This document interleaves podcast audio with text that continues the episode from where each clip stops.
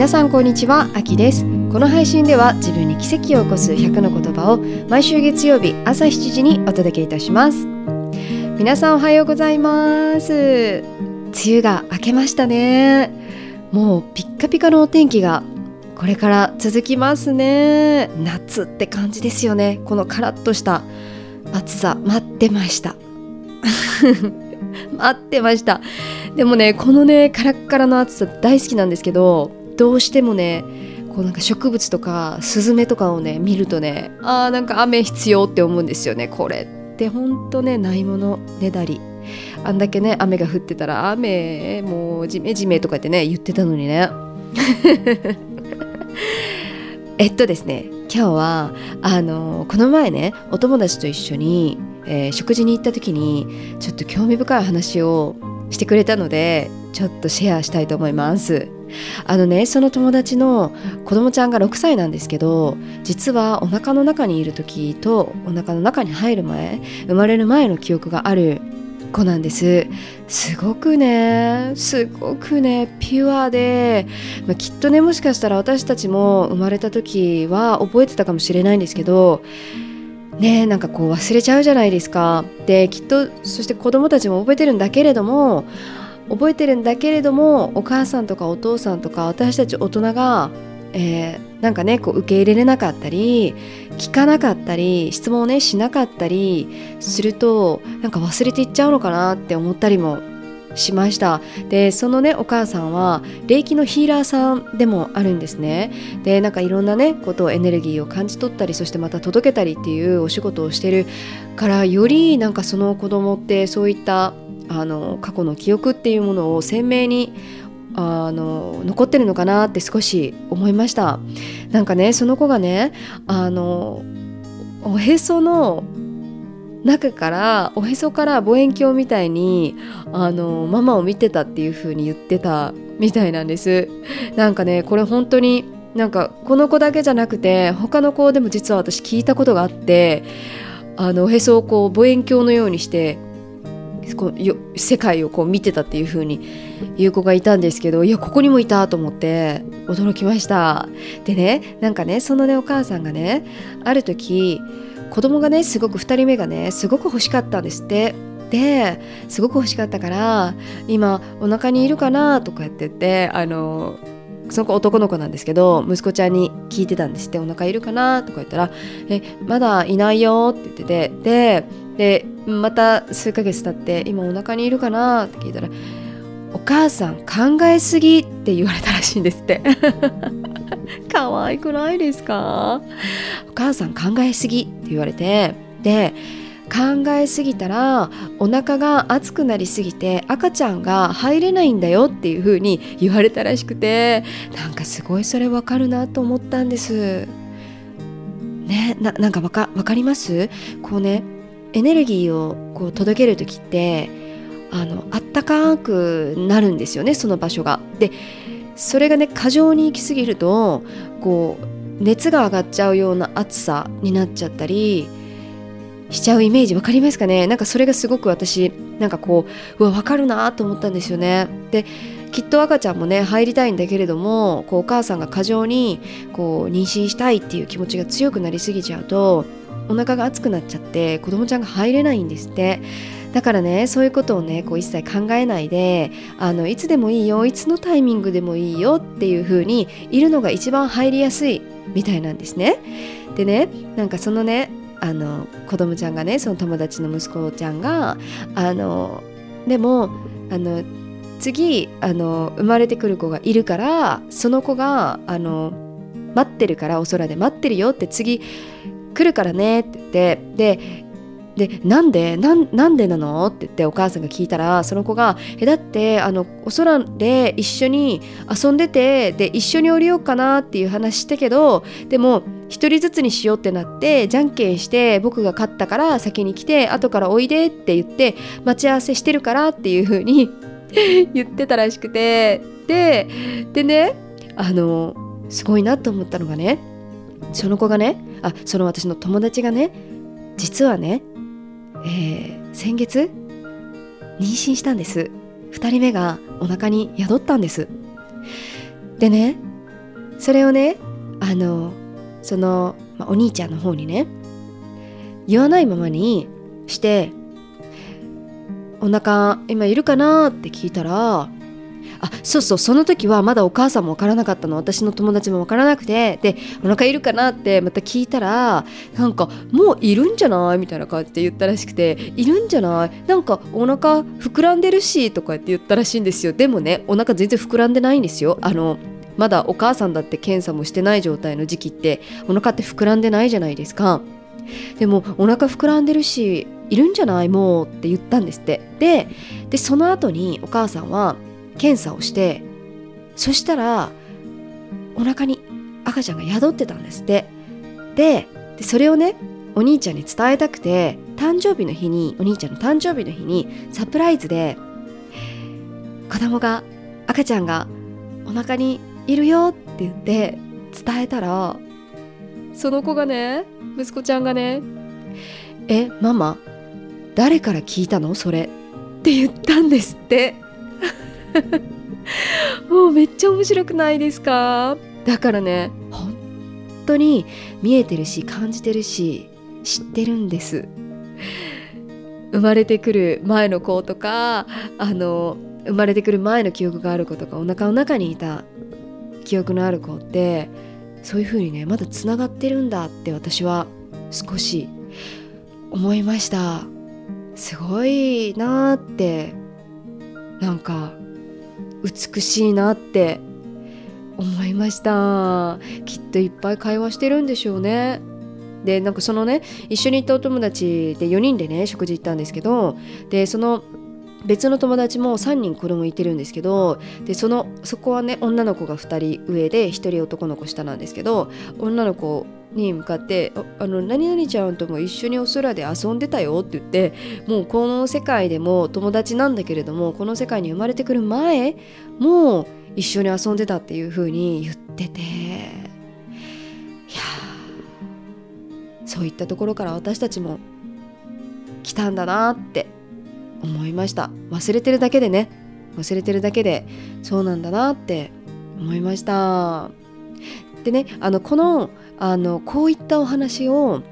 池川明先生っていう産婦人科医の先生でもあるんですけどこの体内記憶っていうお腹の中にいる記憶を20年以上も研究されていらっしゃる先生がいらっしゃるんですけど本もねたくさん出されてるんです。でその本の中にも詳しくねこの本当にその友達の子供ちゃんみたいな感じの子がたくさん実はいてその子たちのこうまとめたね本っていうのがあるのでよかったら是非皆さんも手に取って見てみてください。そういえば私過去のエピソードでもシェアしたことがありますね。ねちょっとあのエピソード何か忘れちゃったんですがこのあの概要欄にエピソード何って貼っておきますね。またよかったら聞いてみてください。そして是非よかったら本も、えー、池川明先生の本も手に取ってみてください。では今日の自分に奇跡を起こす言葉いきましょうか。自分に奇跡を起こす言葉です。ママを選んで生まれてきたよ。お空からママを見ていたよ。中間性記憶のある子供たちが声を揃えて言う言葉です。優しそうだったから。いつも泣いていたから。僕が助けてあげなきゃ。いつも笑顔で明るかったから。あなたが笑顔でいてくれることが何よりの幸せだそうです。世界中のお母さんへ笑顔でいれない日もあるかと思います。いろんな葛藤の中命と向き合ってくれて今日も感謝と愛で溢れています。はい。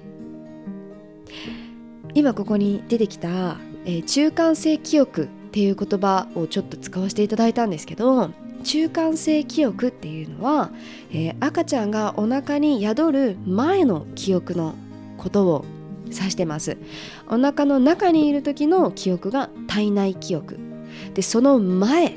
まあえっと、子供たちはいわゆるそこがえ雲の上とかね天国っていう風に表現する子が多いんですけどそこの場所が中間性記憶っていう場所になってます。ねそこからね見てるんですって。お母さんを。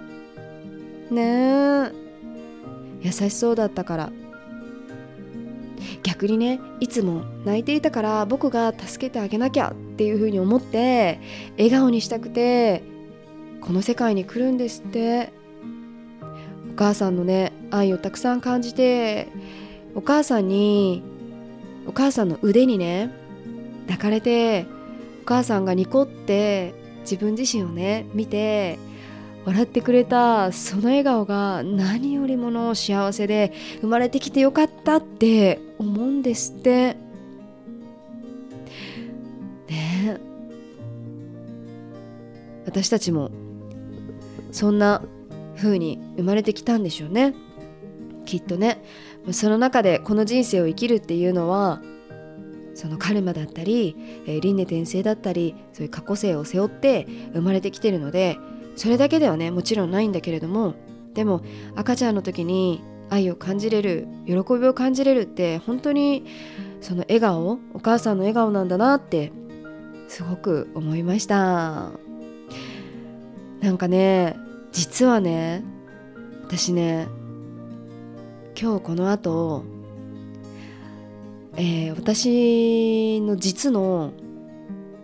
お父さん私が3歳4歳ぐらいの頃に、えー、離れたお父さんと実は会うんです。お父さんからメールが来てあの私がね今年結婚をしたので1月にお父さんに連絡をしたんです。名前が変わったこと。で、えーまあ、彼、えーと私は国際結婚だったのであのこういろんなね詳細が必要だったんですね。彼あのお父さんの生年月日だったり旧姓だったりそういったあの